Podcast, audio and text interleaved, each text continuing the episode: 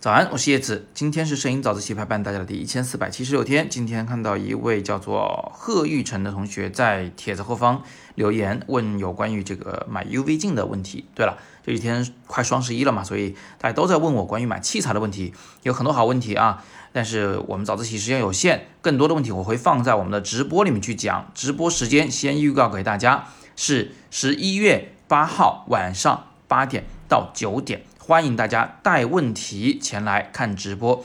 那今天的这个微信公众号“摄影早自习”帖子下方阅读原文戳进去就是我们的直播间，大家可以现在就戳，然后收藏好，到时候晚上八点钟就欢迎大家来看，好吧？那呃，我们还是回到这个同学的问题啊，就是买 UV 镜这件事儿。首先还是简单讲一讲，就是 UV 镜这个东西。UV 镜诞生之初呢，其实是为了防止紫外线影响画质。呃，让画面发白啊，颜色不鲜艳，这个对比度不强等等，就为了防止这些东西而诞生的一种特殊镜片。但是后来呢，因为我们的这个镜头前面都加了 UV 镀膜，所以呢，对 UV 镜就没有那么大需求了。UV 镜就沦为了另一个作用，就是它可以保护你的镜头，呃，不会轻易的被擦伤。换句话说，就是万一你擦伤了，把这片 UV 镜给扔掉就行了，扔掉重新换一片啊。这个两三百块钱呢也不会特别的心疼，就是现在我们一谈起 UV 镜，基本上都是在谈它的对镜头的保护作用。那么这里就有一个呃使用习惯上的问题，就是我呢是不太喜欢装 UV 镜的，因为 UV 镜肯定是影响画质啊，因为它多一片玻璃，多一层。反光多一层鬼影，我们呢，呃，一般呢，只如果讲究极端的这个优秀的画质的话，一般会取掉 UV 镜来拍照，或者是根本就不装 UV 镜。但是我这个人呢，这个也有点洁癖，我很不喜欢玻璃上有划痕，所以我的折中方案是，听好了啊，我的折中方案是，上万元的镜头我会加装一片很好的 UV 镜去保护它，而一万元以下的镜头，我很可能会让它裸着，直接裸奔。因为我自己呢是有全套的正确的啊这个清洁镜头的方案的，是吧？我不会很容易把这个镜头给擦伤，嗯，所以呢这一点呢都不用太担心。这里有个细节要强调一下，就是为什么这个我我刚刚说就是上万元的镜头配 UV 镜的时候会配个很好的 UV 镜呢？啊，原因是上万元的镜头它一般都会成就是画质会很好，对不对？它的画质被设计的很好。花了那么多的成本进去，接下来我装一片劣质 UV 镜，是不是一瞬间打回原形？一瞬间是吧？就回到解放前了，就没必要啊。所以呢，越是好的镜头，我配 UV 镜的时候就越是会配一个更贵的 UV 镜。嗯，那么呃，如果你实在是想问我说这个叫什么这个这个 UV 镜到底怎么选的话呢，我也只能给你我自己选 UV 镜的一些套路，就不见得全面，不见得正确啊，但是大家可以做个参考。首先呢，就是我们选 UV 镜的时候要注意它是普通的厚薄程度，还是所谓的超薄滤镜。我比较喜欢超薄的，有两个方面的原因。第一呢是这个超薄滤镜的画质会更好一些。这个画质更好呢，又有两个小原因啊。第一个就是玻璃本身呢，它毕竟不是全透光的事物，呃，那呃薄一些呢，对它的透光率的增加是有好处的。第二个原因呢是它薄一些以后啊。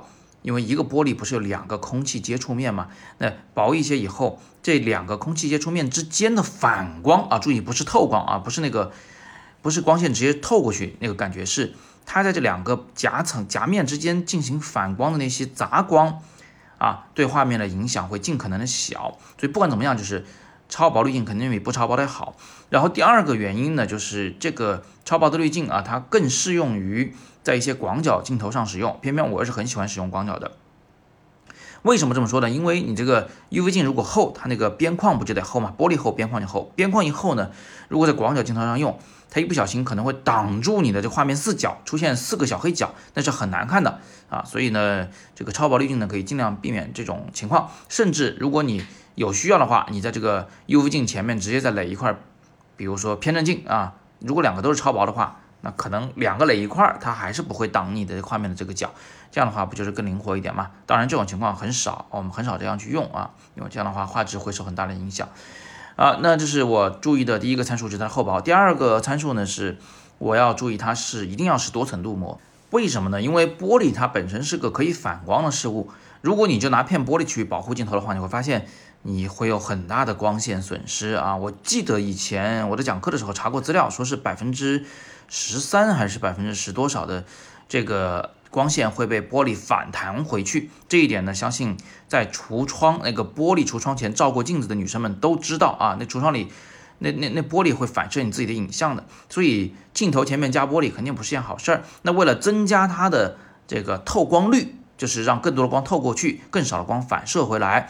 我们会给玻璃片做镀膜，而单层镀膜呢，显然不如多层镀膜。呃，一是多层镀膜的这个透光率更高，二是多层镀膜呢，呃，更能矫正这个呃光线的颜色的偏差，使得射进去的光线啊不会出现很大的颜色的呃颜色上的这个变化。比如说偏黄或者偏蓝或者偏品啊等等之类的这种现象呢，可以尽可能的少一些，呃，所以呢，我肯定会买一个多层镀膜的滤镜。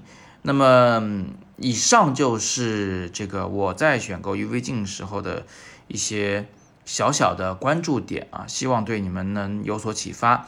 至于到底买什么牌子、买多少钱的好，哎，这个呢，欢迎大家在底下留言来告诉我们啊，我们一起来看看你用的是什么牌子，你觉得你这个滤镜、这个 UV 镜到底怎么样？当然，我要提醒一点啊，UV 镜的价格跟它的直径很有关系。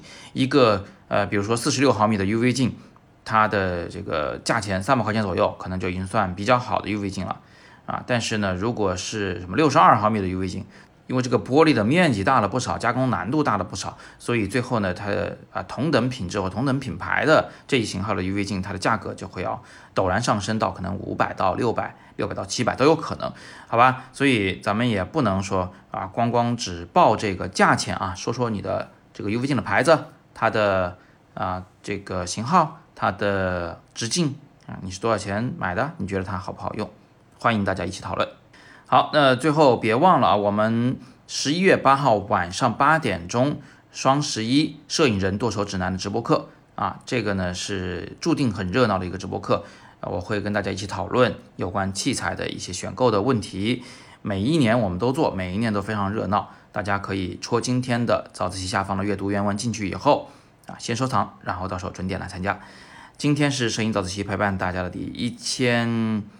啊，四百七十六天，我是叶子，每天早上六点半，微信公众号“摄影早自习”，不见不散。